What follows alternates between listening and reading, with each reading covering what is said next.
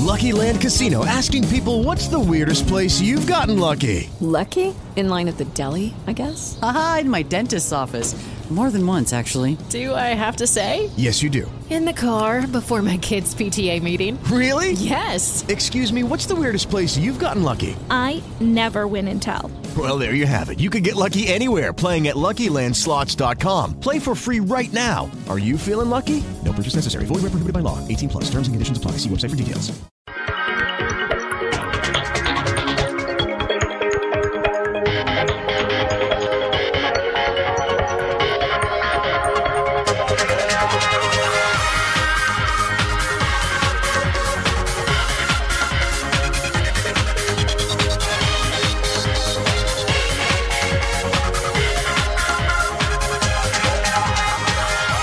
Well, hey, how are you today? Leo Laporte here, the tech guy.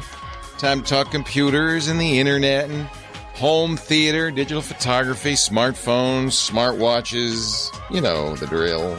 Anything with a chip in it. 8888 Ask Leo, that's the phone number. 888-827-5536. That's toll free from anywhere in the U.S. or Canada.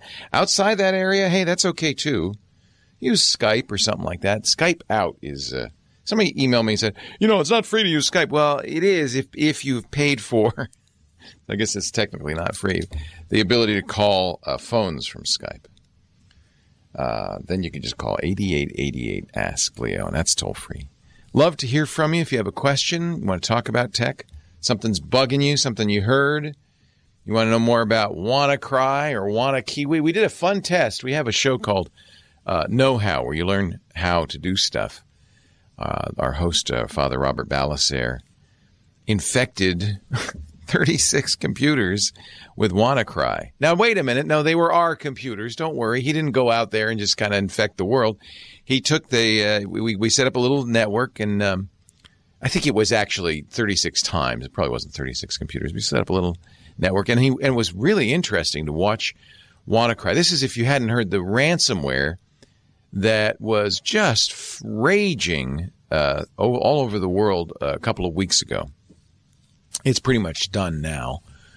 But it was pretty scary, and it's not the end of the line for this stuff, and I'll explain that in a second. But WannaCry, he infected some computers. Yeah, it really did its thing. It went out on the network, found other vulnerable computers. That was the scary thing. On your internal network, infected them too, all of them unusable. You know, unless you paid the ransom. Then there's a guy last week came up with something called WannaKey, which was then weaponized with WannaKiwi. That was the name of it. And it claimed that, well, we can fix the encrypted computer. It's based on a separate Windows flaw. WannaCry was based on a Windows flaw that was discovered, we believe, by the NSA, the National Security Agency.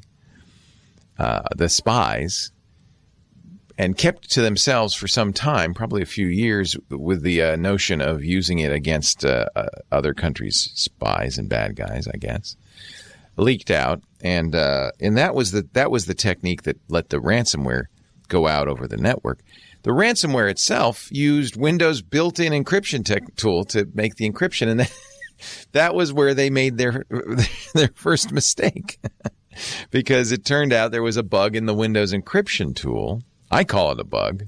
Microsoft might not, but that left the keys. So to understand, I don't need to go into great depth, but to understand how it works, you need to understand public key crypto. But it involves factoring a really large number in a prime number in, or actually, I guess it's not a prime, but into it's the product of two primes. And it turns out to be a very hard math problem to reverse engineer that. If you have a giant number, to figure out what the factors, if there are only, you know, a couple of them, are. But Windows left those two in memory, just lying around. And they would stay there unless, you know, for some reason you reused the memory or you rebooted the machine. So WannaKiwi very cleverly said, oh, let's see if we can find these keys, and did. If it finds even one, it can easily break the encryption. So, but we tried it. So Father Robert tried it. He infected a bunch of machines and then tried WannaKiwi. And he said only about a third of the time was it effective, even without a reboot. So that's just don't get your hopes up, in other words. In fact, a lot of people, I think, spend money. They go, they get ransomware on their system. And they go, I don't want to pay the bad guys. Let me see if there's something that can, fix it. And they find, if you Google it, you'll find lots of tools out there that claim to fix it, and you pay them money, and then they don't. So it's a very limited subset of cases where ransomware can be fixed. Either pay the bad guy and cross your fingers that the bad guy's not really a bad guy and will give you your key, or you do the right thing in the first place and you make sure you don't get it, or that you have good backups if you do get it. And that's really up to the IT department. And if they're not, if you're in IT and you're not doing that, you better get going, because guess what? This isn't the end of it.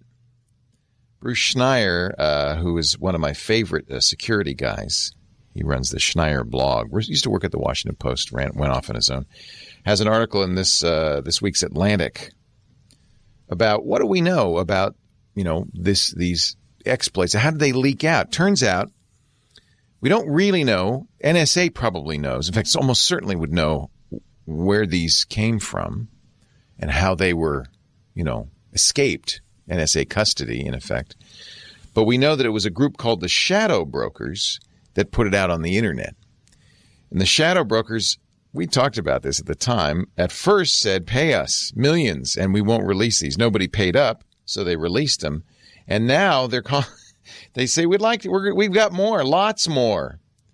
And we're going to do a dump of the month club and dump this data on the internet every month. And the reason I mention this is because, get ready, this is going to be a pretty nasty summer if that's the case, and we have no reason to believe it's not the case, that they have a lot more data, a lot more. We call these exploits bugs in operating systems or software used on the internet that can be used against you. And in the case of WannaCry, it could be if you hadn't updated your computer, and a lot of businesses don't update right away. If you hadn't updated your computer, you could just get it without doing anything. It was the lack of protecting yourself that made you vulnerable.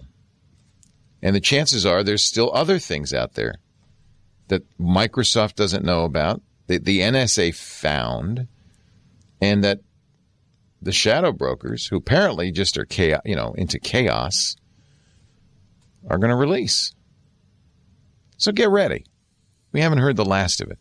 And if you're, if you have data, and train your. We did this. I had a meeting, a staff all hands meeting of my little company.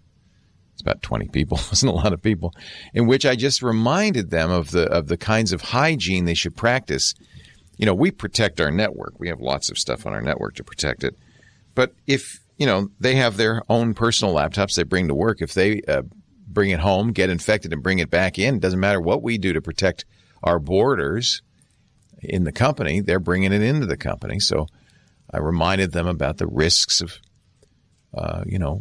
email attachments. I said, they're going to come not from a stranger. They're going to come from me. They're going to come from your boss. And it's going to say, urgent, open this and fix it, or something. And you're going to go, whoa, the boss, whoa. So don't believe it. I want you to hear, I told my staff, I want you to hear my voice in the back of your head saying, Ooh. If you get a, document share from somebody ask them, call them, text them, say, did you send me something? Before you accept. We've seen that being used as an exploit not so long ago, about 3 or 4 weeks ago. And then, of course, if you have a home computer you bring into work, you better darn well keep that up to date. We keep the computers here up to date and protect them in a variety of ways. For instance, we lock them down. You can't install software, which generally means we're not vulnerable. Although I think our printer was, we have a network printer that might have been vulnerable.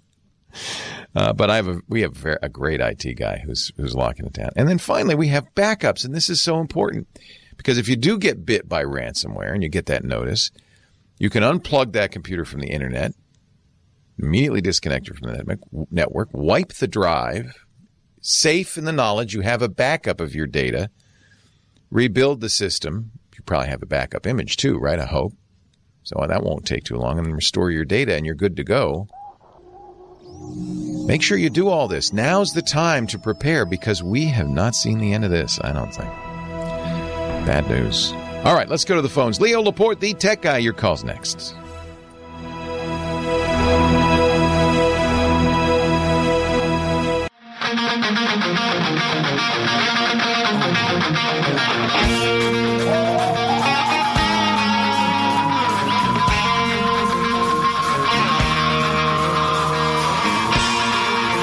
Leo Laporte, the tech guy, 8888.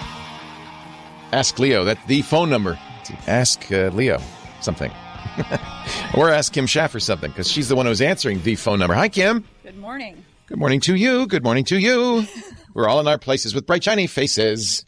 Absolutely. Yes. On this three-day weekend. Yeah, happy. Happy Memorial Day. I don't know if it's appropriate to say happy Memorial Day, is it? Because you're kind of, it's a day to remember people who, the men and women who have given their lives in the service of our country. So it's not exactly a happy occasion, although it seems to be a good occasion for barbecues, I guess. So anyway, but let's, you know what? Let's take a second to remember those people. And I know many of you have loved ones. Absolutely. Who you lost in the wars. So thank you for your service. Yeah, thank you for giving your all. Yeah. Meanwhile, people have been calling like crazy. Yeah. And you've been answering like crazy. Seems like always a problem. Always Full board. Look at that. Full board on this Sunday. Wow. Even though people could be watching, what is it? Is the Indianapolis 500 today? It is going on right now. They could be actually, there's not much to watch. Just a bunch of guys turning left. Right? For a long time. Unless you're at the Speedway here, close. Left. That's not just a loop. It's a figure eight or something. No, it's got hills. It's probably the best track, to the Indy 500, actually. Yeah. That was fun. My publisher used to be in Indianapolis for my books, and that's so I'd go out there and I time it for the end of May. I don't know, just coincidentally, here I am, the end of May. You got anything to do around here? So who should I talk to? Should I start with? Jane in Manhattan Beach needs a new laptop, and either you can give her a recommendation or wants to know if there's a site that will help her. Okay. Hi, Jane. Thank you, Kim. Leo Laporte, the tech guy. Thank you very much for taking my call. Of course. That's what I'm here for. It would be a long day if I just sat here talking the whole time. It'd be a long day without you on Saturday and Sunday. Oh, you're so kind. Thank you. I have a list of specs, what I need in a new laptop PC. Hello, it is Ryan, and we could all use an extra bright spot in our day, couldn't we? Just to make up for things like sitting in traffic, doing the dishes, counting your steps, you know, all the mundane stuff. That is why I'm such a big fan of Chumba Casino. Chumba Casino has all your favorite social casino-style games that you can play for free anytime, anywhere, with daily bonuses. That should brighten your day a little. Actually, a lot. So sign up now at ChumbaCasino.com. That's ChumbaCasino.com. No purchase necessary. VGW Group. Void where prohibited by law. See terms and conditions. 18+. Kind of gaming capabilities. I know I can go to Asus, Dell, etc. sites, Costco, etc. to locate their specs that they have. But I'm wondering, is there a site that I can use to input my wants? And wouldn't that be cool? Like you just say, this is what I need. Yeah. I don't know of anything. I mean, there are a lot of review sites out there, depending on how hardcore you want to get. I like Anand Tech is a great review site, but they don't tend to review whole machines, but they'll review things like graphics cards, which is important for gaming. My friends at PC Perspective do the same, PCPER.com. And then for more normal people, the Consumer Reports of Gadgets is a New York Times site that I love. It was started by an old friend, Brian Lamb. It's called the Wirecutter. And when they first started it, their theory was you don't want to see 12 different laptops with scores and, you know, kind of equivocating recommendations. You want just the best. So you can go there and say, what's the best gaming laptop? But let me help you a little bit. Do you mind? Go ahead. I'll be your website. Let me ask a couple of questions. First of all, when you say gaming, what do you mean? I'm going to be using it for biofeedback software. And it'll be crunching a lot of information. Biofeedback. Are you going to be wearing something on your head? Yes, that can happen. Okay. And so that's not really gaming. Right. Gaming is a very specific kind of a term. And really, it isn't, because there's all kinds of gaming. I mean, a lot of people call up and say, well, I want to play poker online. That's gaming, but it's not challenging. Right. When I think of a gaming laptop, I think of a gaming laptop as something that can push a lot of voxels, they call them. Has a graphics card capable of rendering high-quality, high-frame-rate imagery in real time. And that's a very specific challenge, and that almost always comes down to the graphics processing unit, or GPU. This has a lot of graphics. But graphics like graphs, right? Graphs? Does it have, if you're doing it, are you running through a forest? No. With hyper-realistic trees? No. So again, this is it's kind of a technical issue. If for instance you're wearing a biofeedback unit and you're seeing graphs across the screen of your alpha, beta, and waves and things like that, mm-hmm. that isn't really done by the GPU. The CPU, the central processing unit, the Intel chip, the i5 or i7, is more than fast enough to keep up with our sluggish brainwaves. That's an easy thing to graph. That is not challenging at all compared to the idea of drawing a forest, a jungle, in real time. You know, when you're playing a video game, Call of Duty or something like that, it doesn't know what's around the corner. It has to calculate it and draw it and do it 60 times a second at a high resolution. That's extraordinarily challenging. That's not probably what's happening, unless you're seeing, ocean waves based on your brain waves. I'm seeing pictures of the person's response to waves. Yeah, that's not, believe it or not, I know it sounds hard, that's not hard. Okay. So any good laptop computer will do just fine. Okay. So the other decisions, of course, the big issue is price point. $1,200 to $1,300. Oh, you're in great shape. Okay. So next you have to decide you're going to run Windows, I presume. Is that your software on Windows? Yes. Yeah. So yes. You're going to be getting a Windows 10 laptop. That's fine. I just bought a Windows 10 laptop, a very nice Lenovo that I'm very happy with. Windows 10 Professional on it? Yep. Almost all of them will offer Professional. In fact, I think there's some thought that maybe Microsoft's going to phase Home out, that they're going to use this Windows 10S as the low end and then have only Windows Professional. So yeah, Windows Pro. There are a couple I really like that you should look at. The Dell XPS. How big a screen do you need? Do you need a bigger screen? No, I prefer 15 or less. Good. Or even 13. Good. And you know that when you're sitting in your office doing the biofeedback, you can always connect a large monitor. All laptops now have that capability. Yes. So the portability may be more important to you. Yes. So, yeah, I would say the Dell XPS 13, it's a 13-inch, but what's nice is there's very little frame. We call it a bezel around the screen. So the laptop itself is extremely compact. The screen is almost the entire lid. Gorgeous, gorgeous touch screen. And I think you want touch if you're going to get Windows 10. It's tolerable. I don't really need it. You'll be surprised. Okay. I would also, of course, look at the Microsoft laptops, the Surface laptops. They have several now. There's a Surface Book. Don't recommend it. There's the Surface Pro, which I do. It's kind of a tablet, but it has an attachable keyboard. And they just released the Surface Laptop. And those are all in your price point as well. Hang on. I'll talk a little more about laptops when we come back. Leo Laporte, the tech guy.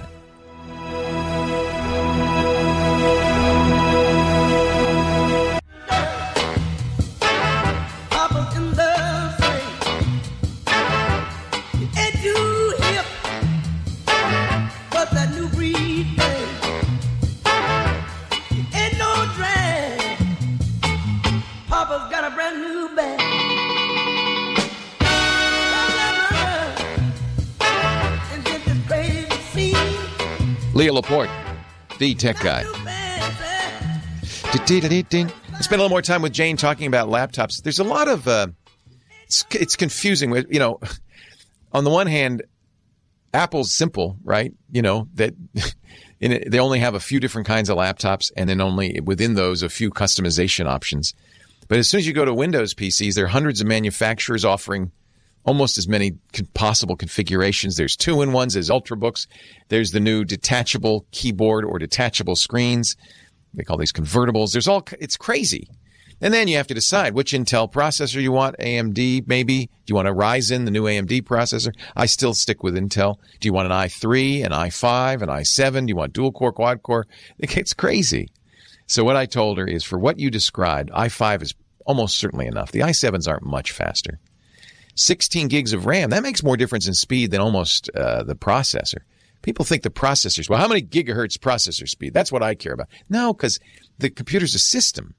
And so you care about the processor speed, yes, graphics speed, yes, but also amount of RAM makes a big difference. 16 gigs is a sweet spot, in my opinion, unless you're doing something that you know takes more.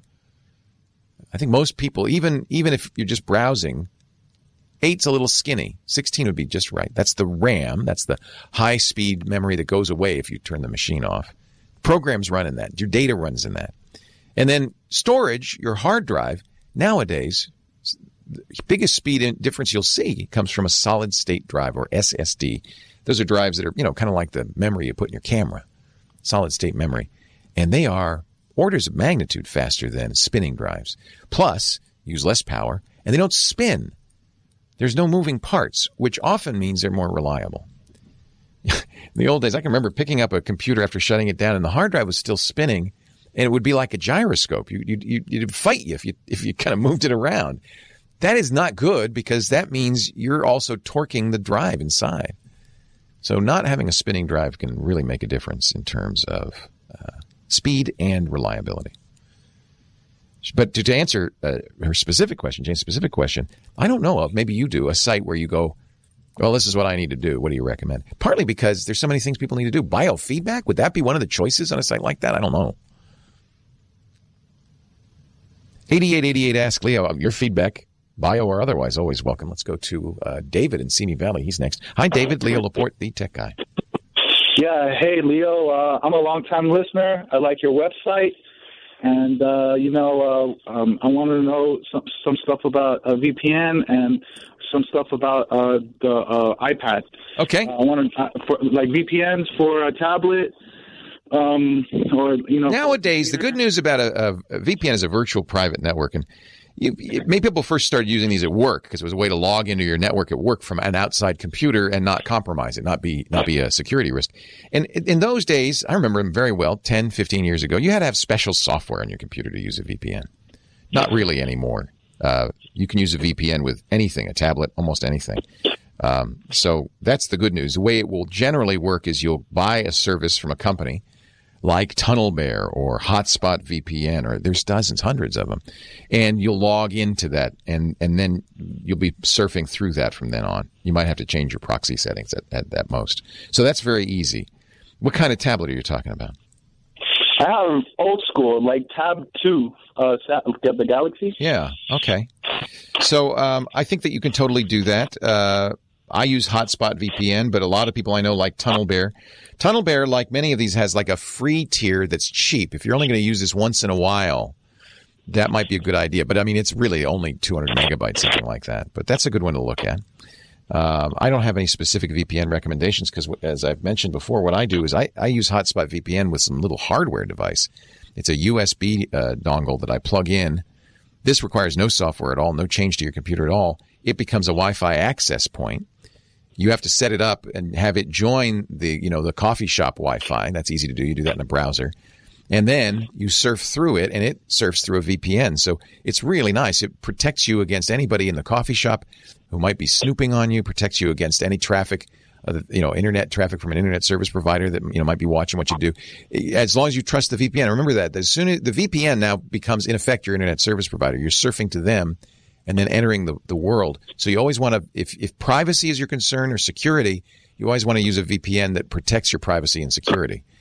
So that's one thing to be aware of. This little device also will turn on Tor, which is an anonymizing service, so you can be completely anonymous as well. And it's inexpensive. It's from tinyhardwarefirewall.com. I've mentioned it before, but I kind of like that. So what was the second question? You wanted a VPN with your Tab 2 and what else? Okay. So you're talking TunnelBear, and then you were talking about USB. What was that called?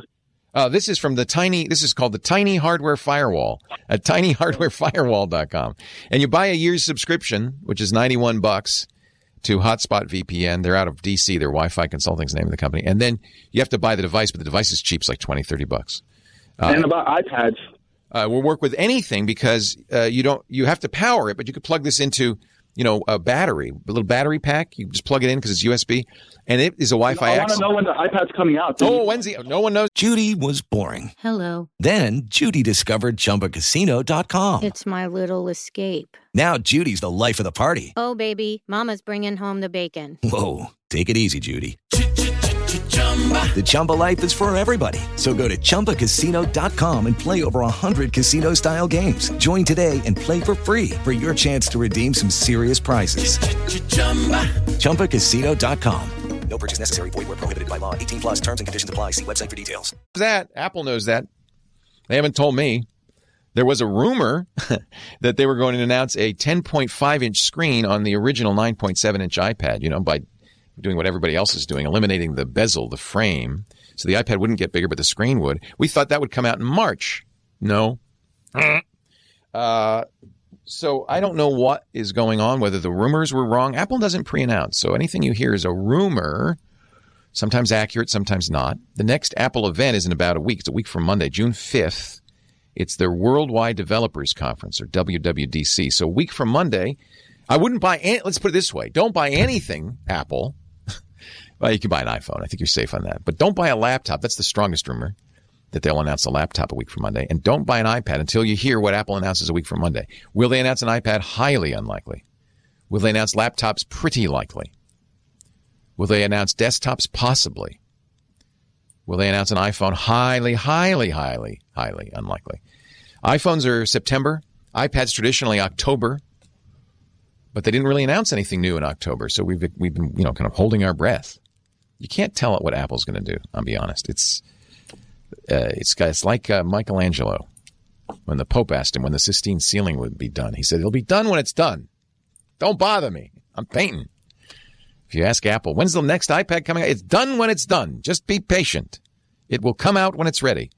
I like the idea though of a 10.5-inch iPad Pro. That would be to me the sweet spot. They did announce, they did announce a new iPad, but it was just kind of like a cheap old iPad, basically. The iPad 2 equivalent for $329.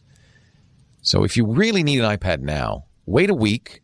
Wait till June 5th. If they don't announce one then, you probably won't hear anything for a while. Go ahead and buy one. Actually, you could go buy one this week because Apple's pretty good about if they announce something within 2 weeks after your purchase saying, oh, yeah, you can have the new one, and just trading it in. Leo Laporte, the tech guy.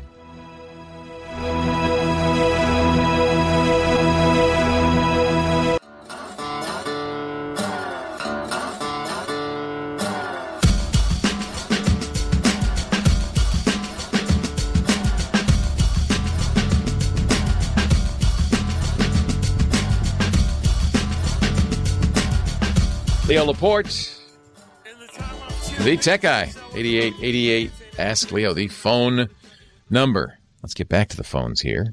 And Rich is next from Orange County. Hello, Rich. Hi, Leo.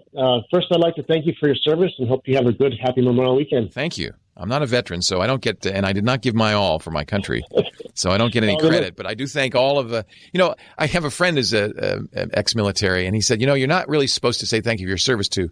That's still Veterans Day. Your Memorial Day is for people who gave their lives in service to the country. But let's thank everybody. Let's thank them all. Anybody who served our country, thank you. There you go. They all deserve thanks. Exactly. Yeah. Well, I have a Dell XPS 27-inch, an all-in-one PC. Nice. Running Windows 10 Pro. It is the most underrated PC, I think. I agree with you. I think fabulous PC. Yeah. I love the PC, but the screen, I'm not really into the touch screen as my business. Doesn't allow me. I'm a live streamer. So I'm trying to disable the screen permanently. And disable the touch, you mean? Yeah, the touch screen, because I prefer to have the tactile feel of the keyboard. So I've tried through. You're saying when you use it, the on-screen keyboard pops up. Yeah, the touching the screen, moving my fingers around on the screen moves things. Oh, but are you want to touch the screen, but you don't want it to do anything? Yeah, I don't want it to do anything.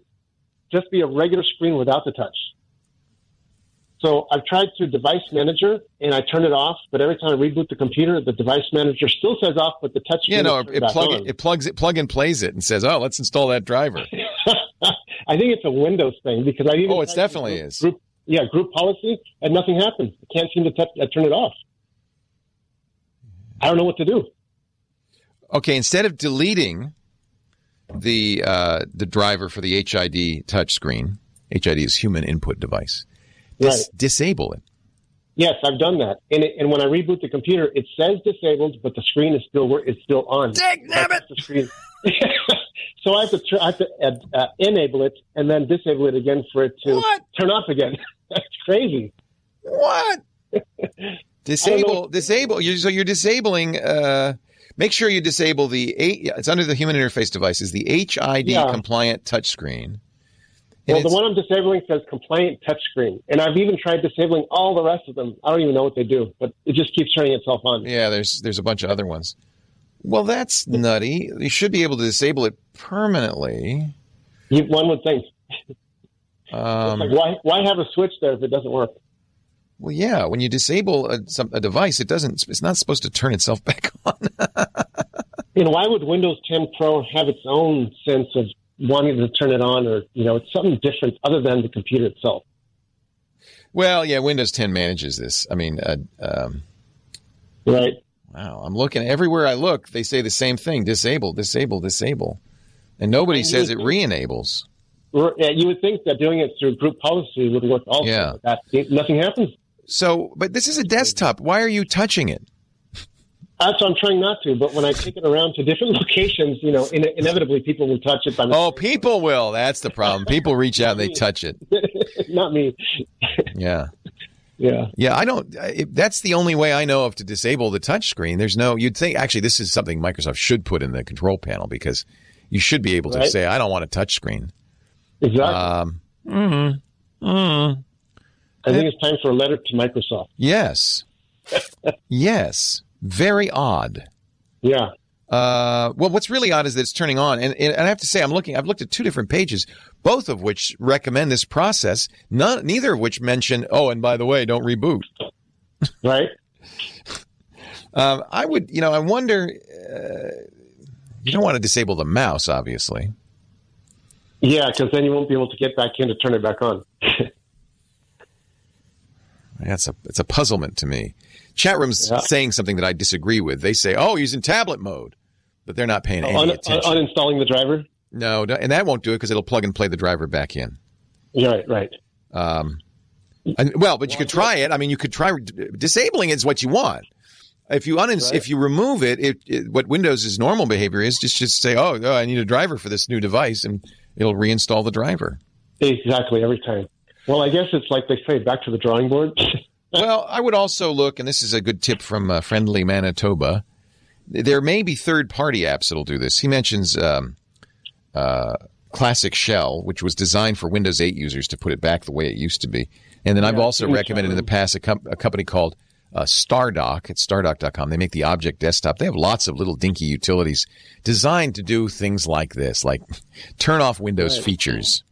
Yeah, well, you know what? I thank your chat room, and I will check into some of those, and hopefully one of them will work. I wish you luck. And if anybody's listening, why is Windows re-enabling something that was disabled?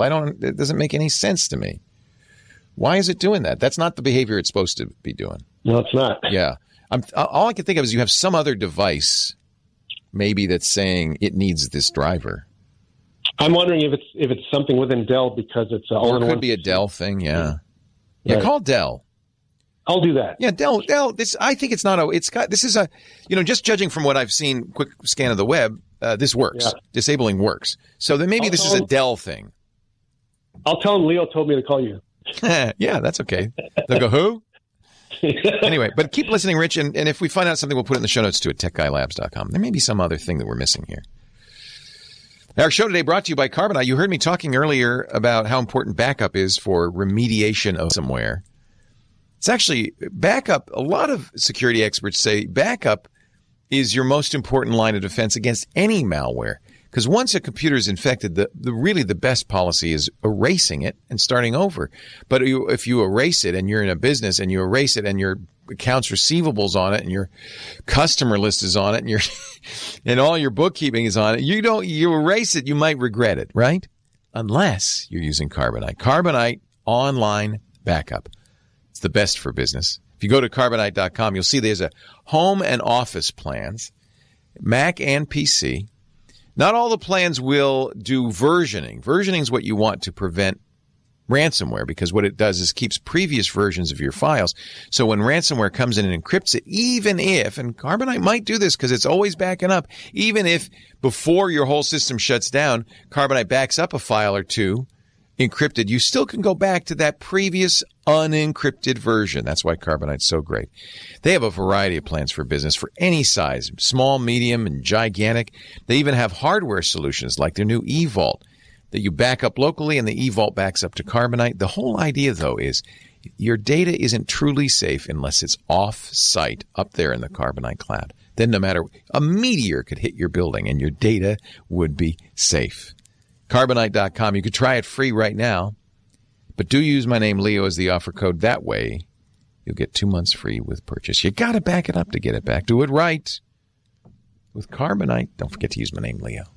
Don in San Clemente's next. Hi, Don. Leo Laporte, the tech guy. Hi, Leo. How are you? Doing great, man. Doing great. Welcome. I'll try to lay out the landscape, and then I'll shut up and let you maybe give me some advice here. All right.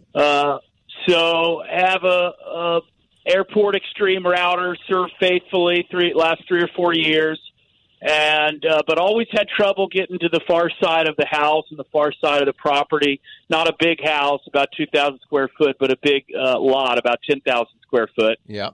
And so was reading about the mesh routers. Yeah. Got entranced by Google Wi-Fi. So put in Google Wi-Fi as a replacement for the Airport Extreme. A little bit about the topology. I got 4 or 5 Nest cams, a Roku box, a Chrome box. The big issue is how far away is this remote place? How many feet? Like, you've got your router and base station in the house, and then you're trying to get to an outbuilding? Yeah, to the backyard. Backyard. Okay, so how far away in the backyard do you want to go? Backyard's 1,000 square foot. That's the problem. Hang on, I'll talk to you off the air. But yes, the mesh solutions are good, but Wi-Fi from any given point's only 150 feet. Leo Laporte, the tech guy.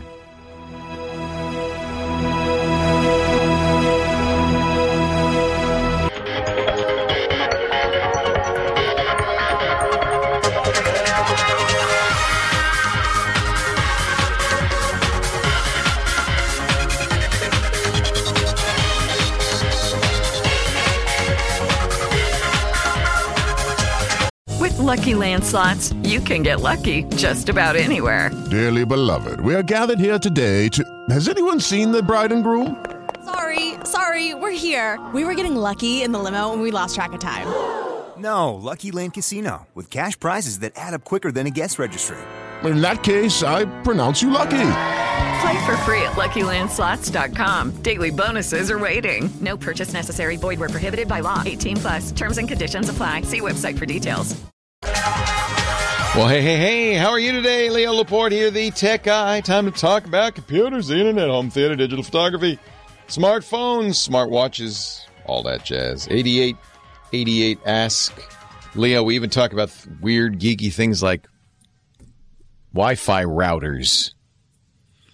I wrapped up the call with our last caller of the hour off the air just because it was going to get pretty technical. We were talking about Wi-Fi routers. He had a fairly distant, big backyard, a fairly distant spot, maybe 100 feet away from the house. And one of the things to understand about these new mesh routers is they don't extend your Wi-Fi farther than 150 feet. You still have to be within 150 feet of one of the units.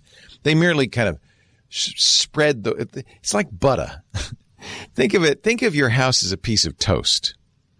And your Wi-Fi access is as a pat of butter. Now I'm getting hungry.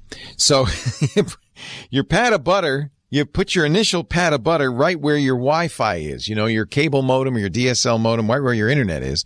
And then you're going to connect that Wi-Fi router to that. But the problem is, as you spread it, the farther you spread it on the toast, it gets thinner and thinner. And there are parts, you may get the edge of the toast. It's not going to be, there's not Wi-Fi there because it only goes 150 feet. So what these mesh routers do is they put extra pats of butter in your house.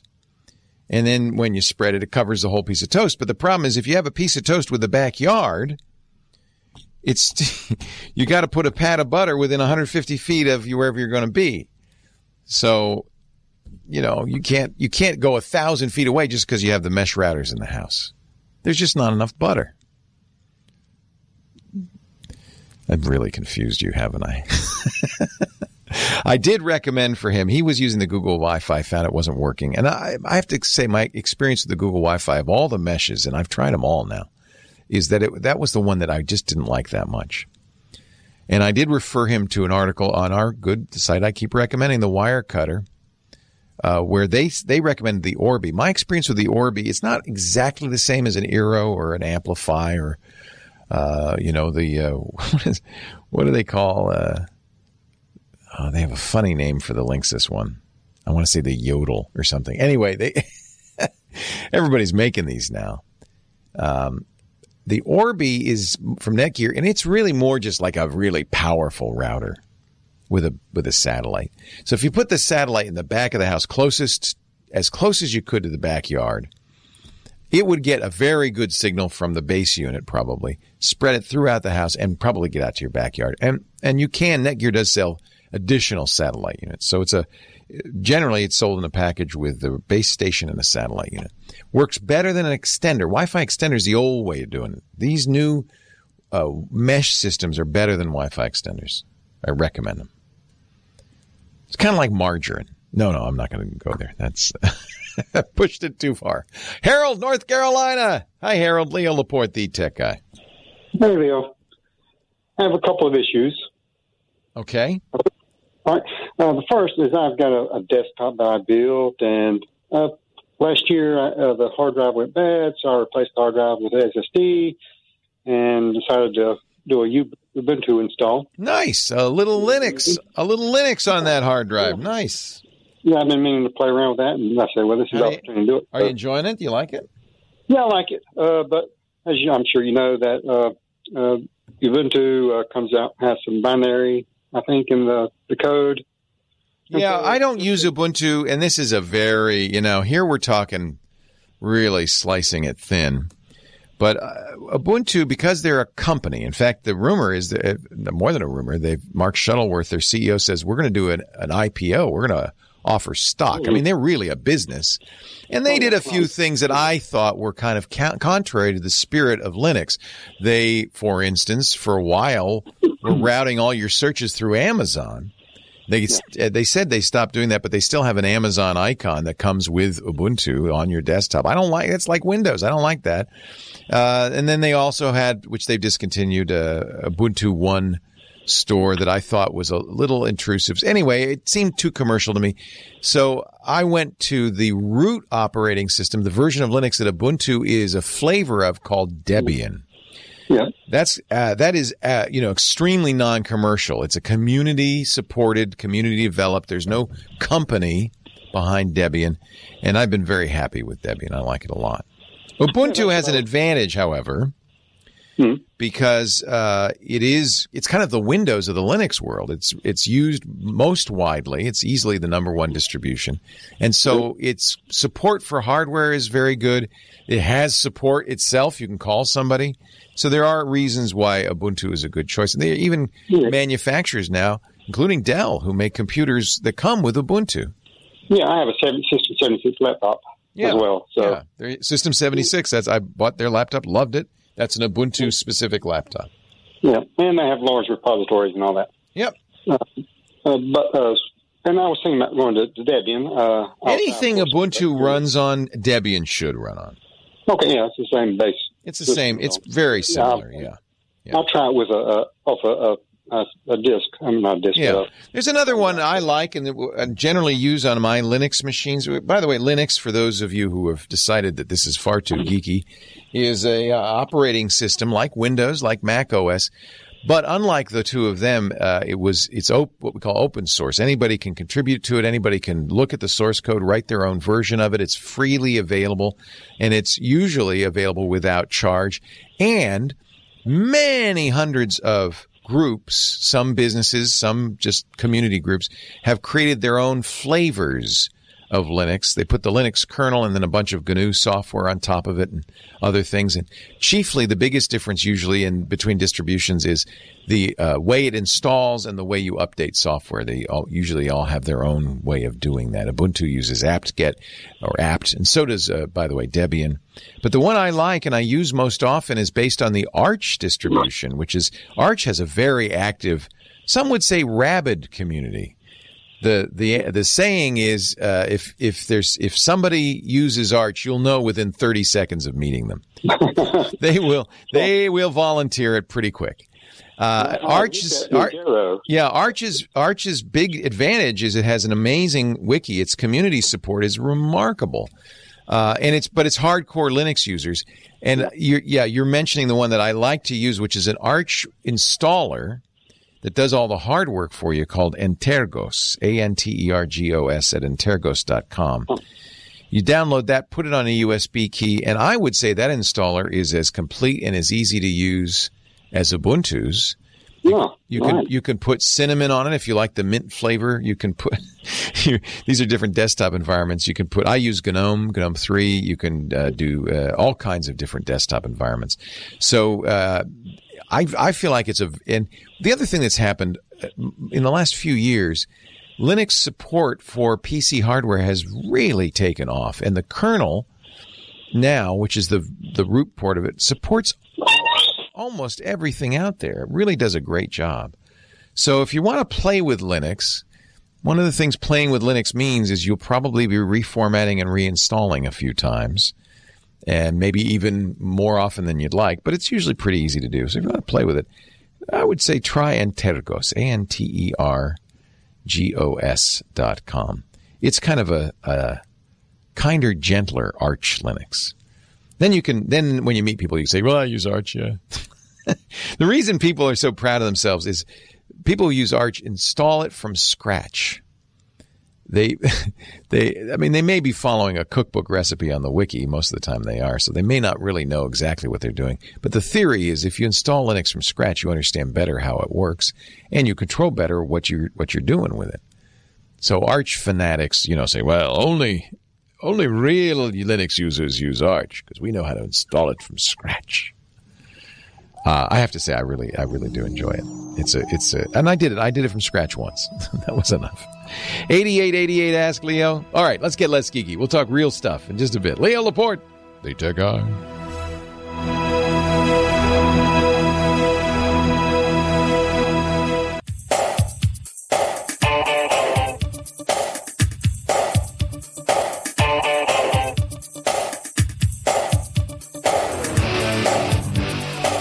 Leo Laporte, the tech guy. 8888, Ask Leo. Tech drives me crazy. That's our theme song right there. Howard, Tarzana, California. Hi, Howard. Leo Laporte here. Hi, Leo. Hi, Howard. It's really great to talk to you. I'm having a problem. I've been on your website. I've been everywhere. I can't seem to figure out what's going on. Okay. I have a laptop, and I want to make a clone of the hard drive, a bootable clone. And I've gone and I changed the BIOS. I've used Macrium, I think it's called. I've used Tuxboot and Clonezilla. And every time I do all that stuff, when I plug it in and try to boot from it, the laptop message comes up and says, operating system not found. Yeah, because it's a little tricky making a bootable drive as opposed to cloning the drive. So many of these devices clone it, but that doesn't make that secondary drive bootable. It just has an image on there. And so you need to also write a master boot record and all of that, or a UEFI boot record and all of that. So the one I use is the one my friend Steve Gibson, our security guru and hard drive wizard, recommends. It's from a company called Terabyte Unlimited. You can try before you buy to make sure it'll do what you want to do. It's $39 for the drive, backup, and restore. But they also have a tool that will make it bootable. Okay. And I think they, I can't remember if they bundle it into the drive image or if, but it says on this, but you can read on the site what it is you need to do to make it a bootable backup as opposed to merely an image backup. You're doing image backups. You could probably manually, so most like, so it all started with Norton Ghost, right? In fact, that we still call it ghosting to this day. And all Norton Ghost would do is it would sector by sector read your hard drive and make a big file on another drive, but that's not bootable. That's just a file. You can't just boot to a file.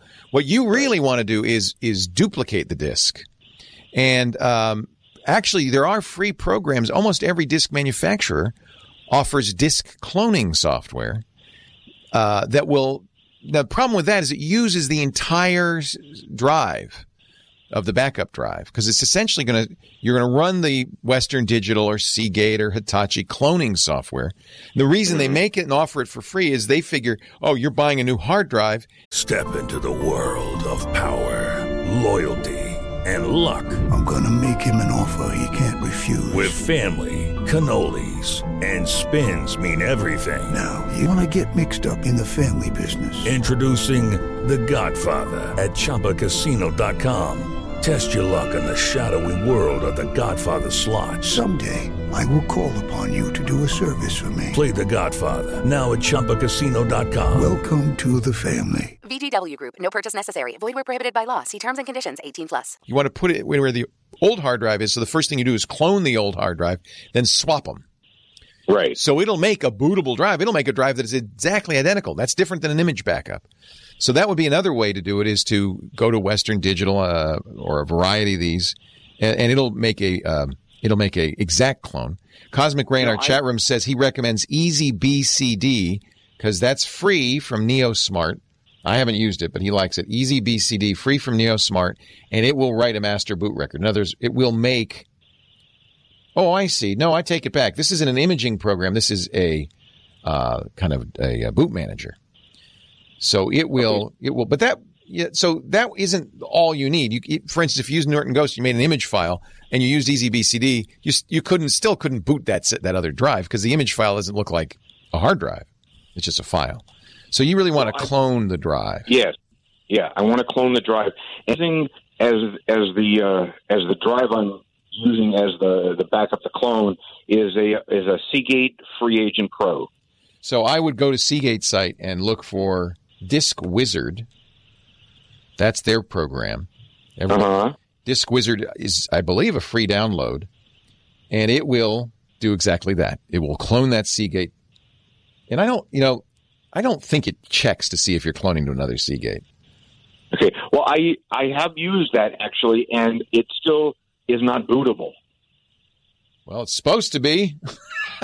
Yeah, I know that. They have a whole section in their knowledge base. What the hell's wrong with it? Creating a bootable media with Disk Wizard. Maybe read that more closely and see what checkboxes you have to check. Maybe you have to buy the full version, but it says, I'm reading it, Disk Wizard, creating bootable media. That's that can do it. Acronis True Image, which is another very popular imaging program, can make a bootable backup. On the Mac side, I've always recommended a wonderful program called SuperDuper.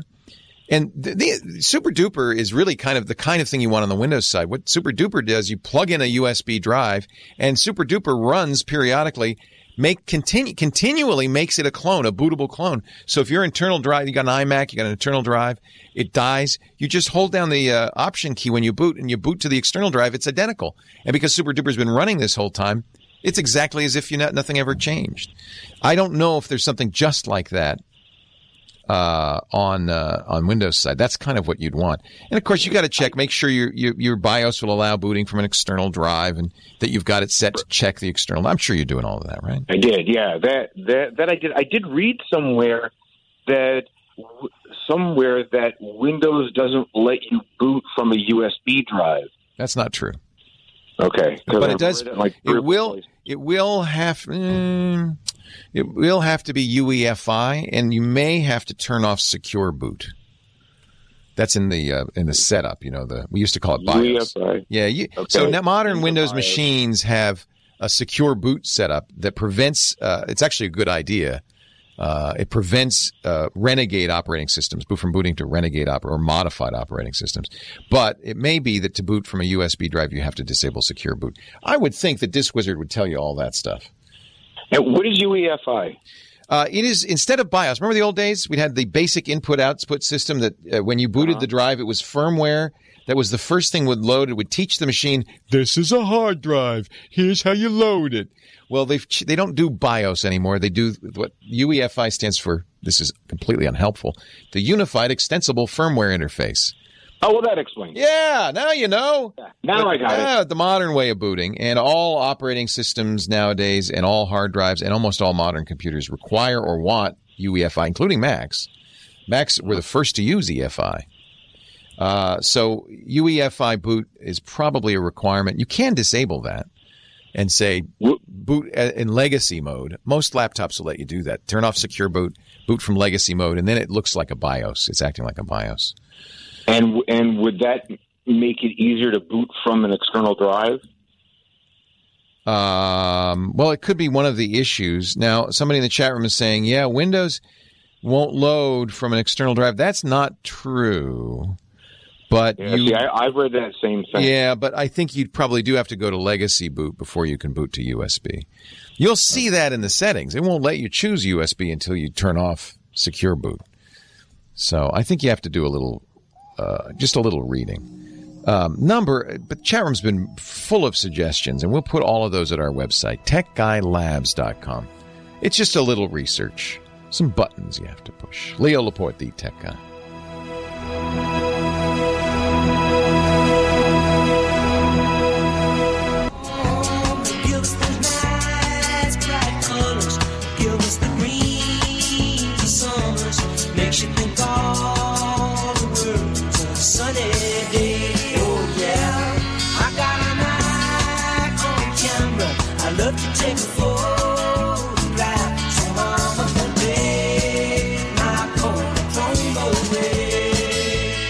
This portion of the Tech Guy brought to you by the amazing Epson Fast Photo. Scan as fast as any scanner can scan, up to 1,000 prints at 1% at 300 DPI. Share, organize, scan, and restore with the Epson Fast Photo.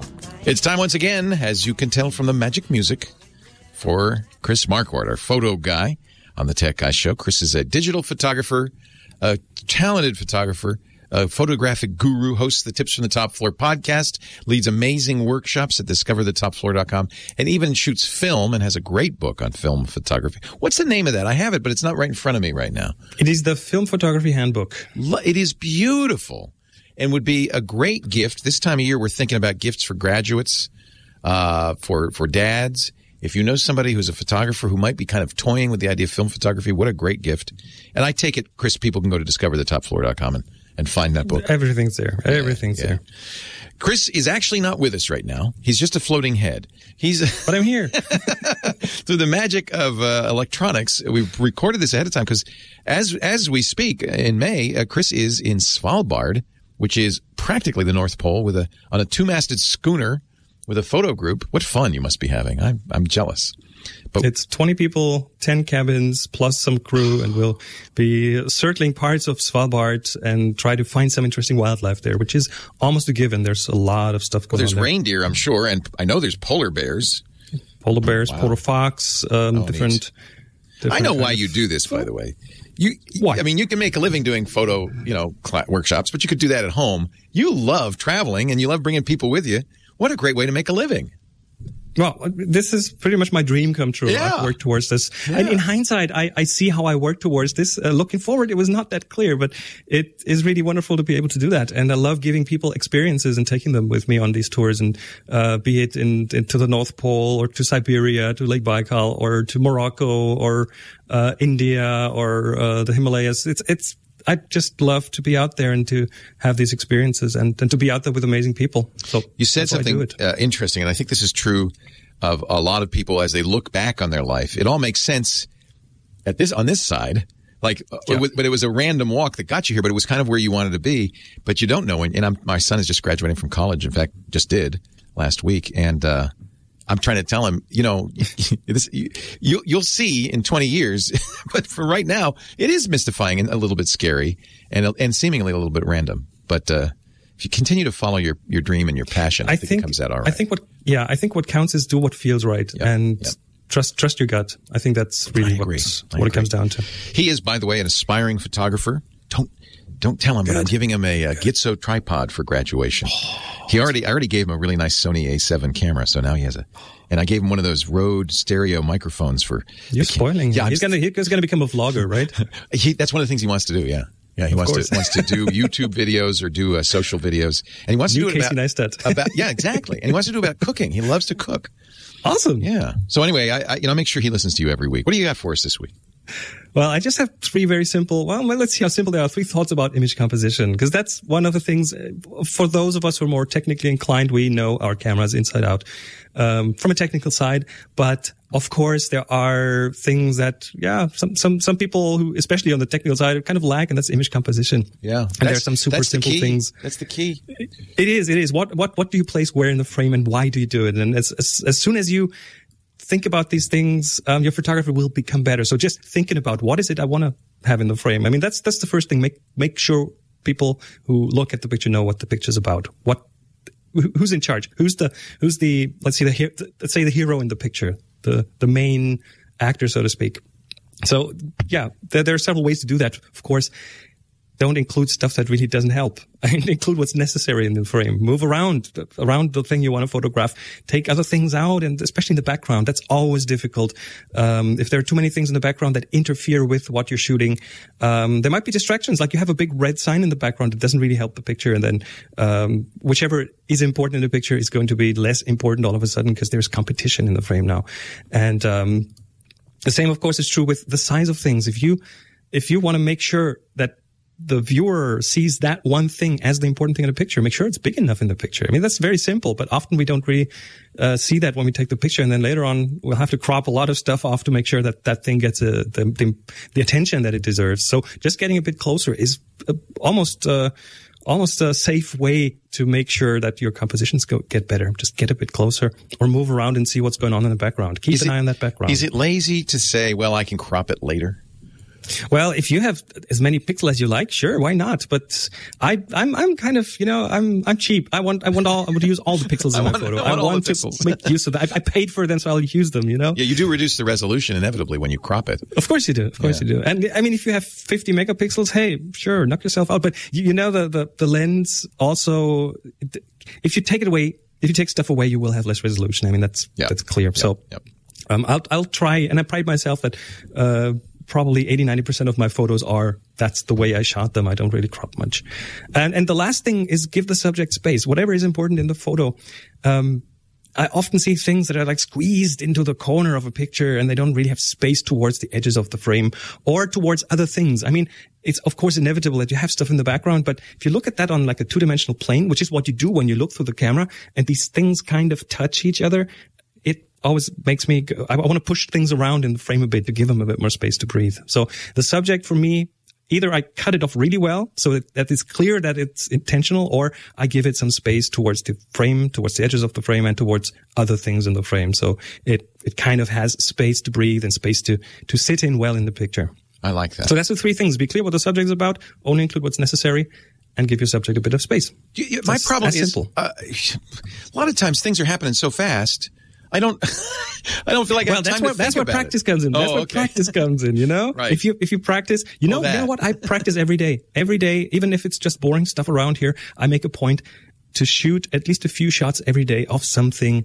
Sometimes just on my desk, sometimes just around the house, sometimes in the garden. But I make a point of doing that every single day, and it's just practice. It's moving my fingers. It's getting that photography to my muscle memory. So when lots of things are happening, I can quickly take that photo because I don't really have to start thinking about how do I set this up and where in the menu do I find such and such. Yeah, well, that's what I have to do because I'm going on that trip and I better get used to how to use that camera. That's Chris Marquardt, our photo guy. You can follow him at discoverthetopfloor.com. And he's in Svalbard right now, but he'll be doing many more photo expeditions, so check his website out. Our photo segment brought to you by the world's fastest photo scanner, the Epson Fast Photo. Preserve what's priceless with the Epson Fast Photo. Fast, oh, and easy. Scan thousands of photos as fast as one per second at 300 DPI. Restore, save, organize, and share your collection with the Epson Fast Photo Scanner. Leo Laporte, the tech guy. More of your calls right after this.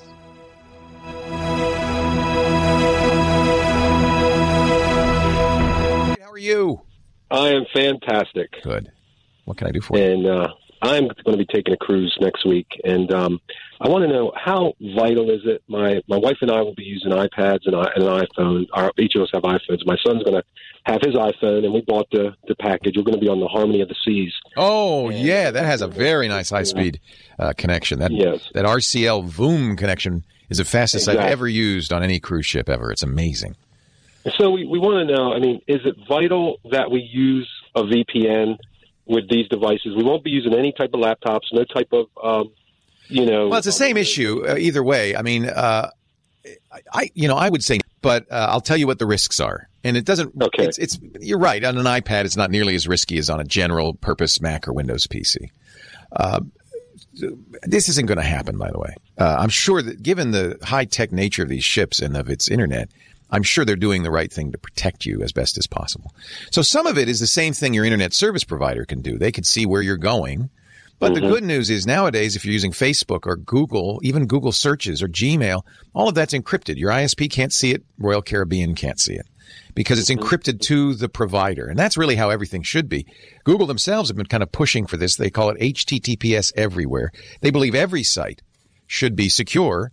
And that means an internet service provider would only see that you're going to that site. They wouldn't see your searches, for instance. By the way, your searches are very valuable. They're from a privacy point of view, tell more about you than even maybe your email. And you can. It doesn't take much to figure out why. If you started searching for a disease, for instance, the presumption is maybe you or someone in your family has contracted that illness. And those things would be valuable to advertisers, insurers, and others. That you don't have to worry about if you're using Google for search. And anytime you see HTTPS://, that S means secure, means that nobody can see it on the boat. Okay, so that's the first thing. And I think most of what you'll do would be like that. There is another risk, slight, but another risk. If you, the boat's big. There's 5,000 passengers on there. Maybe one of them is a little, mean streak or bad streak. And he happens to own something called a Wi-Fi pineapple. These are widely available, easy to buy, not very expensive. He can now start to sniff around on the network. You're on the same network as he is. See your device and start interacting with this. An example I've given in the past is an accomplished hacker can use a tool like a Pineapple or Wireshark or Nmap and figure out what, for instance, your home Wi-Fi access point's name is. He could then spoof it, and your iPad is going to be look at the Royal Caribbean Voom and say, oh, that's pretty good home. And there's a really strong signal from the house. And it will join it, won't it? And because that's what it does. And at that point, the guy has a little bit better access to you. Now, if that were a Windows machine or a Mac, I'd worry. On an iPad, I wouldn't worry. So okay. I did bring, when we were, we went on the Anthem of the Seas about a year and a half ago, and I did bring one of these tiny hardware firewalls, and I set it up. And I was the only one using it. I couldn't get my family to use it. So we have software VPN on our on my iPhone and on our iPad, but I just didn't know whether I know these things can happen. It's pretty theoretical. It's pretty theoretical. If for instance you just first of all, iPad's much more secure than a general purpose operating system. Second, make sure just check every once in a while. Am I still on Voom? Or am I on free internet? Don't join the free. Do you think I would need to make my iPad and iPhone forget my home? That actually, if you don't mind re-entering those passwords when you get home, that is not a bad idea. That's what I think we'll do. We'll just forget it, and you should see my home password. It's ridiculous. Good man. Good man. So thank you so much for your help, and I listen to you. I've been with you since the Tech TV days. Thank you. And I will be coming to visit you sometime soon. Next time we go to Great, Africa. Charles. I will plan to come on. Great. Are you doing a Caribbean cruise on Harmony? We're going to Haiti. We're going to San Juan, Puerto Rico, and then to St. Martin. Love San Juan. I love St. Martin. Oh, you're going to have a great time. And those ships are an amusement park in and of themselves. They're just amazing. I can't wait. Have a great time. Can't wait. My one tip, if you can, at one point, as many times as you can, go to the paid restaurants because they have some wonderful food in the paid restaurants, but you do have to pay a little. I got three reservations set up. We're going to go to Chops and then two others. I loved Chops. Yeah. Have a great time. Thank you, sir. All right. Take care. Bye-bye. Yeah, this is it's a challenge for me because I don't want to make you paranoid. I really don't. And it's easy if you read articles. There's a really great article, we'll put a link in the show notes, written by a Dutch newspaper about what a bad guy can do if you and he are both on the same open Wi-Fi access point. And it really scared the jeebers out of me. It was, wow, I had no idea. And nevertheless, it's not, it's probably just more malicious and little petty annoyances than anything else, and it's unlikely. The problem with using a VPN is it slows you down appreciably. And if you're on the internet at sea, it's already pretty slow. Now, the good news about Royal Caribbean and Voom, it's as fast as your home internet. It's also pricey. You pay a lot for it, but boy, it's as fast as your home internet. And that's really amazing. You're sitting out in a boat in the middle of the Caribbean and you're surfing the internet, not the waves. Or maybe both. So I do think that I'm not paranoid, so while I bring these with me, and I certainly will bring this as we travel around South America, I'm not as paranoid as some. But I do want you to make the decision yourself and be aware of what the risks are. If you want to read that article,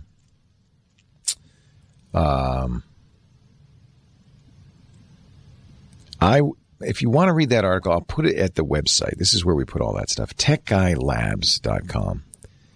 And I'll have to find the link, but we'll put it up there. James will put it up there in a little bit. Jocelyn, Elizabeth, New Jersey. Hey, Jocelyn, Leo Laporte, the tech guy.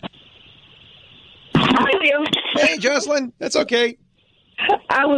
No, we keep you on hold for an hour. You wander off. I don't blame you at all. It's fine with me. What can I do for you? I have a sort of weird question. I am trying to move from where I live now, and the housing stock in Elizabeth is kind of old. Yeah. So there's a lot of plaster and lath and stuff. Yeah. So as I am looking for a new place to live, is there a way for me to figure out how strong the Wi-Fi would be there? Inside the house? Yes. That's an interesting question. It's very important to have internet. You could do it. Yeah, it is. I mean, believe me, I don't move anywhere. I don't have high-speed internet. So the first thing I always do is check the reviews of internet in that neighborhood, in that area. And DSL Reports has a great bunch of reviews, dslreports.com. But that doesn't tell you how the Wi-Fi will work inside. And you're right. Sometimes plaster and lath walls will not transmit very well. They may even have horsehair in them, and the worst thing, of course, is metal. And so, any construction that has metal in the walls is really going to be death to Wi-Fi. The only way I can think you could do this is going over with the realtor and saying, I'm going to plug in my Wi-Fi access point now. Now, you don't need to have it connected to the internet. Okay, just plug it in. And then you need on your phone, and this doesn't work with iOS, it'll only work with Android or a computer, you could do this. If you have a computer with Wi-Fi or a phone, an Android phone with Wi-Fi, there are Wi-Fi analyzer programs. And what you'll do is you will launch that program standing next to your Wi-Fi router. You'll see it. It'll be loud and strong. You're not on it for the internet. You're just seeing how strong the signal is. And then you wander around and you see how far down the signal goes. If it gets below, say, let me look up some numbers that you'll want a minimum of. But you'll see as it declines. And if it gets too low, or it gets lower than the neighbors, then you're going to have a problem. And that's where the mesh Wi-Fi solutions are often the best choice. Leo Laporte, the tech guy.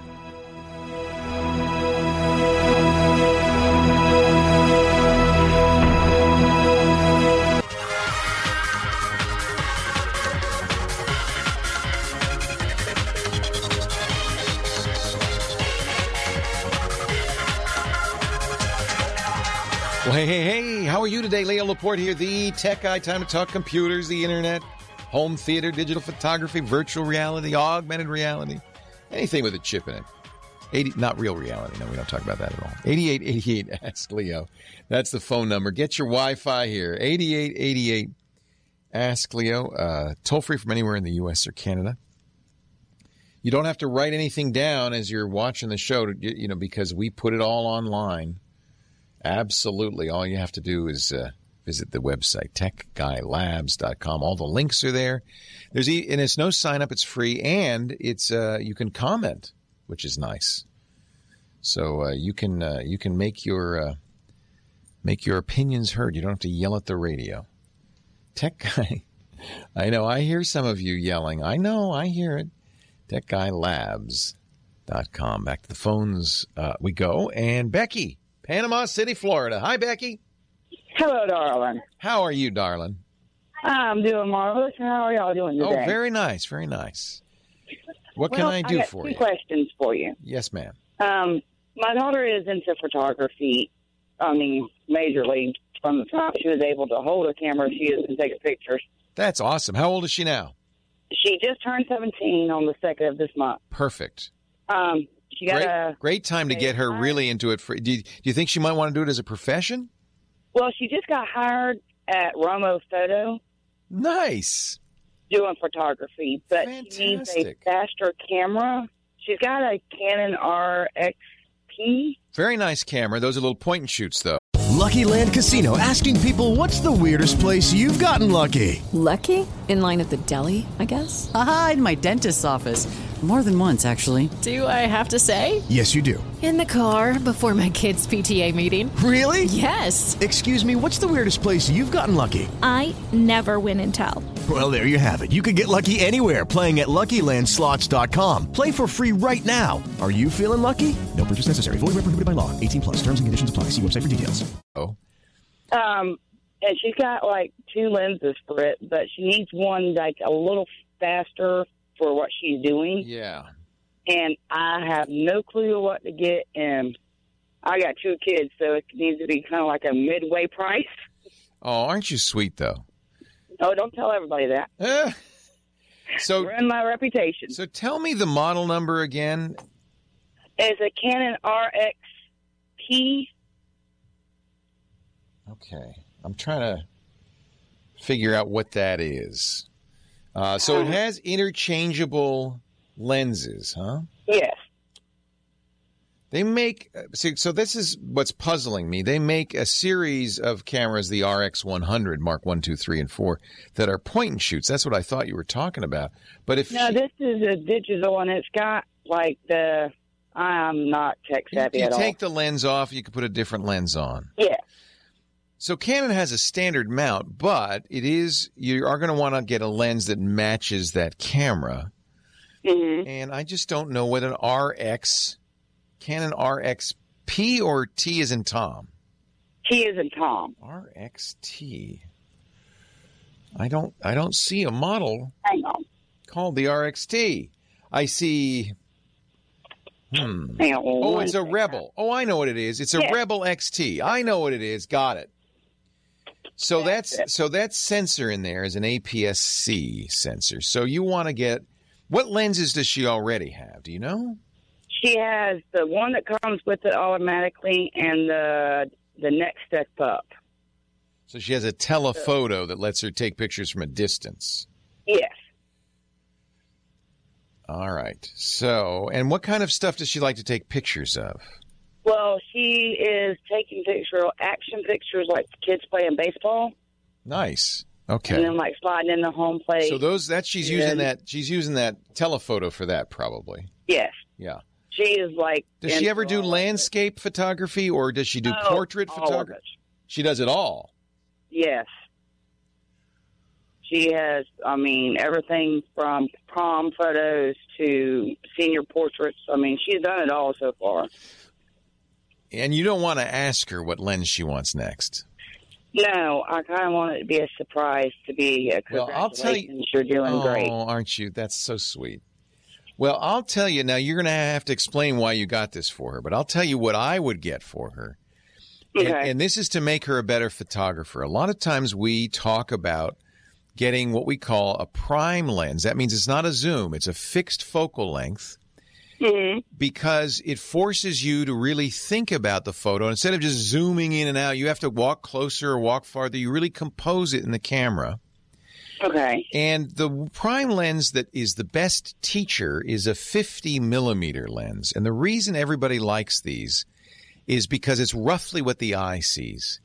So if you take a photography class, very often you'll be told for the next 6 months you're using one lens. You're going to use a prime 50mm lens because you're going to learn how to compose pictures. So you can explain to her, this is the lens everybody should start with to learn how to be the best possible photographer. It won't be good for baseball because it's too short. It's very good for people pictures, for street photography. Mm-hmm. And the one that I'm going to recommend is what we call a fast lens. It's good in low light. Okay. And that means she can take more pictures inside. Okay. So I'm guessing, I don't know what the kit for the EOS XT is, but I'm guessing it's a zoom, probably 24 to 75, something like that. That sounds about what she did. Yeah. That's pretty common for the kit. And then she probably has a 110 or a 150 or maybe a 200 for the zoom. A 150. She's got a 150. That's enough. Yeah. So we call this the nifty 50. Okay. Because it's the one a lot of people should be using to get better. Now, I'm going to get a suggestion. It's $110. Is that within your price? No, I'll make it work. I know it's expensive, but it's lots less expensive than the many of the lenses I could recommend. Oh, yeah. Last one I got it from a pawn shop, so yeah. Yeah. Well, this... And it was still... This one is F is the speed of it, 1.8, which means it's pretty fast. It means it'll do really well in low light. Plus, for portraiture, there's something pros do. They use faster lenses. They use wider open apertures because the background then goes soft focus and the person is very much in the foreground. And she'll love this for taking pictures of people. Okay. So for her camera, for the EOS XT, the Canon EF 50mm 50mm f 1.8. 1.8. Yeah. Okay. And actually, this lens on her camera is going to really be 80mm, but it's a portrait lens. It's a lens for taking pictures of people.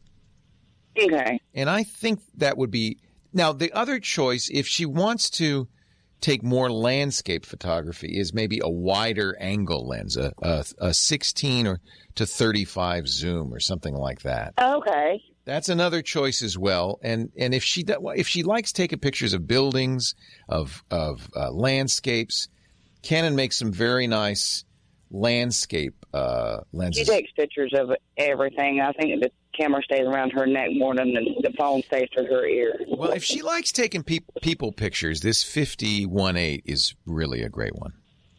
Awesome. Really a great one. Thank you so much. You're very welcome. I was able to surprise her. Oh, I am so proud of her. So she's graduating from high school? No, she got one more year in high school. So she's a junior. Okay, she's a rising senior.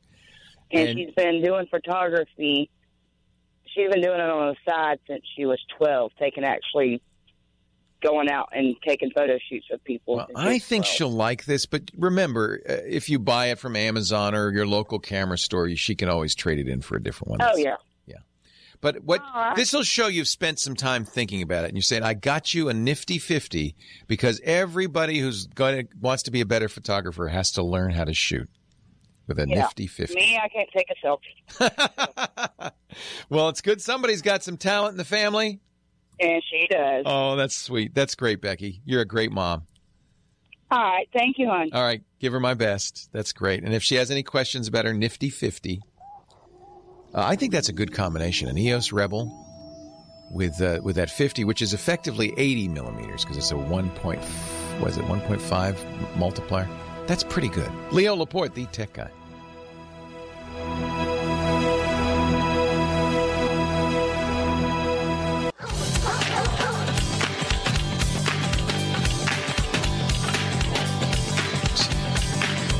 The tech guy, 8888 Ask Leo, the phone number. Back to the phones, David in San Bernardino. Hello, David. Leo Laporte, the tech guy. Hey, how you doing, Leo? I am well. How are you? Oh, struggling a little bit here. What can I do to help? I got a laptop, got an Asus, and I basically I do a lot of PowerPoint presentations, but I do them in Corel presentations, and I put video clips in some of the slides. Well, when I went to this new laptop, I get an error message when I try to put a video clip in that basically says it can't find the compressor. They call them a codec. C-O-D-E-C, compressor, decompressor. Do you know what format those videos were in? Some of them are in AVI. Okay, but inside the AVI, there's some compression format. I'll tell you what, it's easy to fix.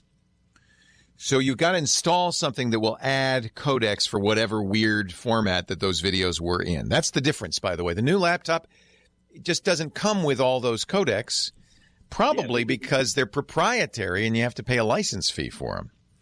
When you moved the Corel over, did you fully install it? No, I got the newer version of Corel. I got the X8. Okay. So that may be the other problem. Maybe the Corel has stopped including the older video codecs.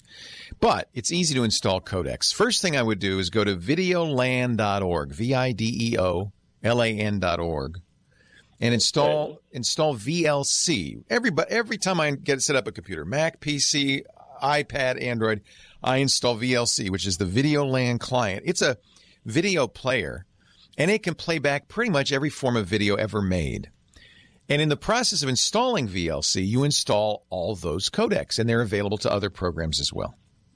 Okay. So that's the first thing. In Windows.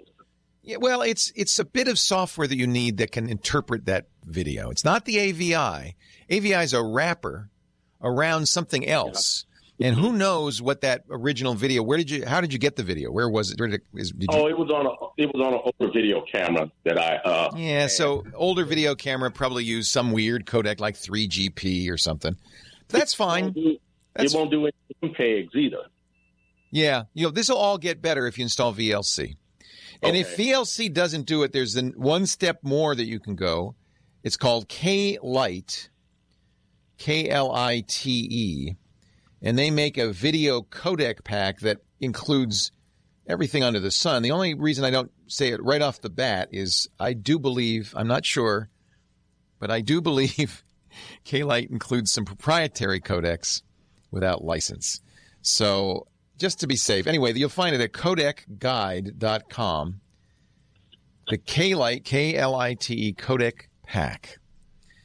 Don't install that until you've tried VLC. VLC is legit and good, and I like it. Get it from videoland.org. You'll be fine. But if it doesn't, if you still say it still says I can't play it, I don't have the right compressor, then try K-Lite. If you can't play it back with K-Lite or VLC, if you've got those both installed and still won't play back, then it's damaged. Because I don't know of a codec that's not included in those two. Okay. And as I said, VLC is probably all you'd ever need. Okay? Okay, I'll give it a go. Hey, yep, I promise you this is a very common problem, and I promise you this will solve it. The codec is short, as I said, for compressor, decompressor. Video has to be compressed. Uncompressed video, your computer couldn't do it. It's just too dense, too data-rich. So we always compress video at least a little, and sometimes a lot. The most common codecs out there now are the MPEG 4 and MPEG-2 codecs and H.264, and more recently, you'll see a lot of these in the future, H.265, which supports 4K video.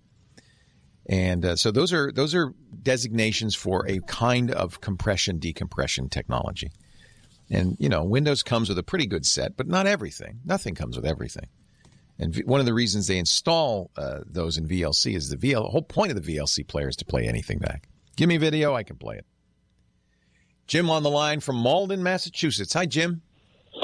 Mr. Laporte, pleasure. Pleasure talking to you. I'm a long-time listener. I love your show.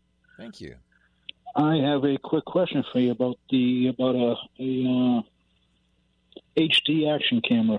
Aha. The Akeso. AKASO. I have never used it, but what you'll note now is the GoPro is struggling. They were the brand, right? But the truth about the GoPro is they didn't do anything that 100 other clones could do, and some of them do it a lot cheaper. So I haven't used a queso. The one I use that I recommend that I think is every bit as good as a GoPro is the Yi Cam. Yi's made by a very big Chinese company called Xiaomi that makes phones and cameras. I think they're very good companies. But I haven't tried the Akaso. I don't know who makes it.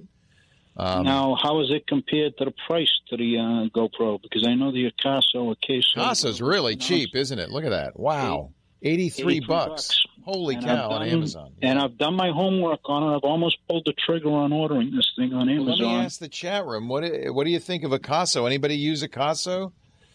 Quite a few times. I have almost pulled the trigger, but I'm the type person who likes to do my homework. And yeah, so the Yi Cam that I use is a lot more. It's twice that. It's almost $200.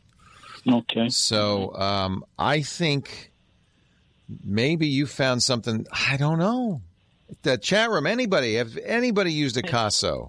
That is an amazing price. I might have to just get one and tell you to try it. I've done the comparison. I've watched a lot of videos. I'm legally blind, and so navigating, I can see a little, and that's why I'm looking at an action camera. I want a wide angle, so I don't have to just I can't believe the price on this. Yeah. Yep. Wow. And I've been talking about purchasing a GoPro for a couple of years now. Yeah, I would at this point. I just haven't done it. At this point, I don't recommend GoPros anymore because why spend all that money? You're buying a brand name, not the technology. You know, the reviews, I'm looking at the reviews, 5,000 customer reviews on Amazon on these Akaso cameras, and 4.5 out of 5, which is about as good as you can get. This is remarkable. You've turned me on to something new. I'm ordering it right now. Well, I'll be waiting to hear your reviews on them. I can't believe that on your Sunday shows. No wonder GoPro is struggling. Their sales have plummeted. So I think you just answered my question. You wouldn't hesitate on ordering that thing. Now, based on the reviews, and I think Amazon, when you have 5,000 reviews on Amazon, you can trust that. Yep. You can trust that. So your only question is which package to get. I mean, it looks like there's a variety of different things. It comes with it's waterproof. It comes with a waterproof encasing, which costs another $100 on most of these other guys. I'd say, I'm buying it right now. Leo Laporte, the tech guy.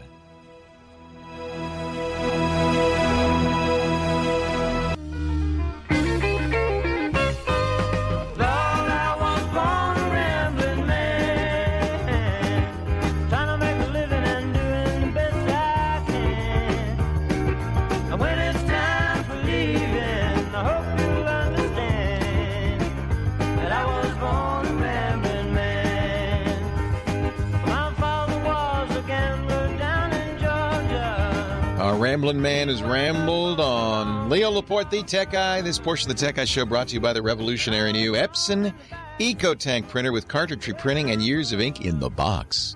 Go to Epson.com/EcoTank to learn more. Epson, exceed your vision. Leo Laporte, the Tech Guy.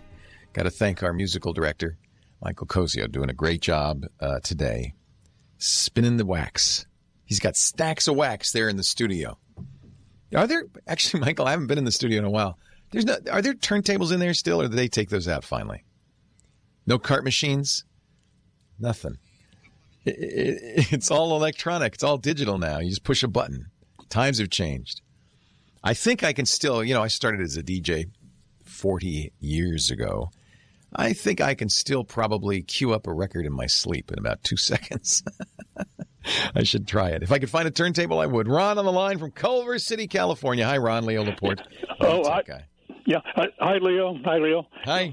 I'm calling about my. I have a Yahoo Mail account that I've had like for 10 years. Time to move on, I think. Yeah, exactly. I've got a notice from them and a deadline of June 7th. And they're making you move on. Yeah. Holy cow. And I've never moved on. This is the only kind of email account I've had, so I don't know where to go. And especially the main thing, Leo, is I don't want to lose. You know, I have 10 years worth of emails, you know, a couple thousand. Well, start now because you only have a little time to suck that email up. Here's what I would do. I would get a Google Mail account, very similar to Yahoo Mail. One of the reasons Yahoo Mail, I didn't realize it was being shut down, but one of the reasons, if it is because Google Mail does such a better job with the same idea. It's web-based still. You can use a browser. You don't have to, though. You can use your mail client on your desktop computer or on your tablet and get your mail, too. Google Mail has far superior spam protection than Yahoo, so you'll see a lot less spam. Okay. You'll also, it's much more secure. One of the problems I've had with Yahoo Mail for many years is, frankly, it's been highly insecure. And I always suspected that, and then we found out that half a billion accounts had been hacked, and Yahoo neglected to tell anybody. Right. Remember that? Yeah, so, yes, I do. Yes, so proving what I'd always suspected, that something was wrong with Yahoo Mail. So you'll be able to move it. Now, one of the advantages Google Mail is going to have for you is in the settings, and you'll go to the pop and email settings on the Google Mail. So it's free. To which one? Say it again, please. It's free to set this up. Yeah. If you probably already have a Google account, but if you don't, you'll be creating one. It's Google Mail at gmail.com. Okay. You'll set it up. And one of the things you can do in the settings is say, grab all the mail off Yahoo. Okay, good. Get all my Yahoo mail. I want that here. And, in fact, you can have it continue to do that. So you'll be telling everybody, hey, I got a new email address. But if they forget and send something to the old address until Yahoo shuts that server down, okay, Google Mail will check every half hour or so and get it. Oh, no, that's wonderful. So it's as simple as that. Yep. And okay. And I use Gmail. Every geek I know uses Gmail. It's become the default email for the internet. I see. So just tell everybody I know that I've switched to Gmail. And yeah, you'll have to do that. There's one other finesse. I don't think you need to do this. I don't think you're going to do it or want to do it. But if somebody who sticks with Yahoo Mail for 10 years is probably not inclined to do a lot of fussing and feuding. But one little finesse that I recommend to anybody who this happens, you move email providers. It's really annoying to have to change, and tell everybody, hey, I've got a new address. A better way to go is to register a domain name for yourself and use that. And all the domain registrars will then forward your mail to any other mail client you want. So if after a year or two you get tired of Gmail and you want to go to Microsoft's Outlook mail, you don't change your address. Everybody's sending it to whatever, ron@culvercity.com. And you just forward it. You say, okay, instead of sending it to Google, send it to Outlook. And no one will be the wiser. So it's a permanent email address. The only negative of this is there's two. One is, it's a little complicated. You got to set it up. And the other is you got to pay usually around $10 a year to own a domain name. But owning your own domain name is nice. Eventually you could set up a website. It makes your mail feel more professional. Like, so if you wanted to get fancy, it wouldn't be, that would be a way to do it. But you don't need to do that. You can probably, now my other advice is when you do set up your Gmail account, don't use ron@gmail or anything too easy and too obvious. Okay. Make it a little bit obscure. I know that's a pain for your correspondence, but the problem is there's one poor guy has, I think, joe@aol.com. And he can't use it anymore because it's just inundated with spam. Because one of the things spammers do is they take a common domain like gmail.com and then they just use all the common names. And you get more spam if you do something, fun, like, Ron the crazy guy at gmail.com. You'll be a little bit better. And, you can make it memorable for your correspondence. Oh, okay. Okay. Yep. Yep. Oh, that sounds like fun. Have fun, yeah. No, see, I didn't think you could. You can make me laugh today. I'm really stressed out about that. Oh yeah, don't be stressed out. You're actually making a step up. Gmail is so much better than Gmail. Okay, and like you said, just once again, but just simply when I set up the account, just tell them please grab all my thousands of old Yahoo mail, and they'll do that. This will be a little tricky. You have to go into the Gmail settings, and you have to know the settings for the Yahoo servers. But you can Google search that. Yahoo server settings. In fact, Gmail has a help page that says here's how you move from Yahoo. I bet you if you Googled moving from Yahoo to Gmail, you will find a page that will tell you everything you need to know. Okay. Yep, okay. I just found it. There's lots of people writing this. Well, thank you so much. Like I said, it's just like 10 days from now. Let me ask you this. Are you getting it through an internet service provider? Is that where you get it? Or yes, through AT&T. AT&T. Okay, so what's happening probably is at AT&T. I don't think Yahoo Mail's going out of business. That makes sense because you know why? Yahoo was purchased by Verizon. AT&T does not like that. Right. I see. So their AT&T is severing their tie to Yahoo Mail. I see. That's so. I didn't want to scare people who use Yahoo Mail on other servers. I don't think it's going away. No. Okay, yeah. Okay. But in my case... Like, you should move anyway. I would have told you this 10 years ago. Yeah. Okay. I wish I would have called you 10 years ago. Yeah. A little slow on the draw, but... no problem. So and the good news is I don't think Google's going out of business or being sold anytime soon. Yeah. No, wonderful news. Wonderful news. Hey, it's good to talk to you, Ron. Thanks. Yeah, great. You take care. You too. See you later. Yeah, you know, you could go to a domain registrar. GoDaddy's very well known. I use one called Hover. They're a sponsor, but I also prefer them. Hover.com. And you can set up a domain name. I have a variety of them, including leolaporte.com. For years, I couldn't get Leo Laporte. Somebody else had it, so I used leoville.com. I have a lot of domain names because they're cheap and easy to register, and I kind of go crazy a little bit. And so pick one that you like. You know, LaporteFamily.com would be, you know, or YourFamilyName.com. And then register it, and then you can tell Hover or GoDaddy. And now from now on, whenever mail comes here, send it over to Google Mail. That way you'll never change your address again. You can change the forwarding anytime if you change providers, but you'll never have to change the address again. Leo Laporte, the tech guy.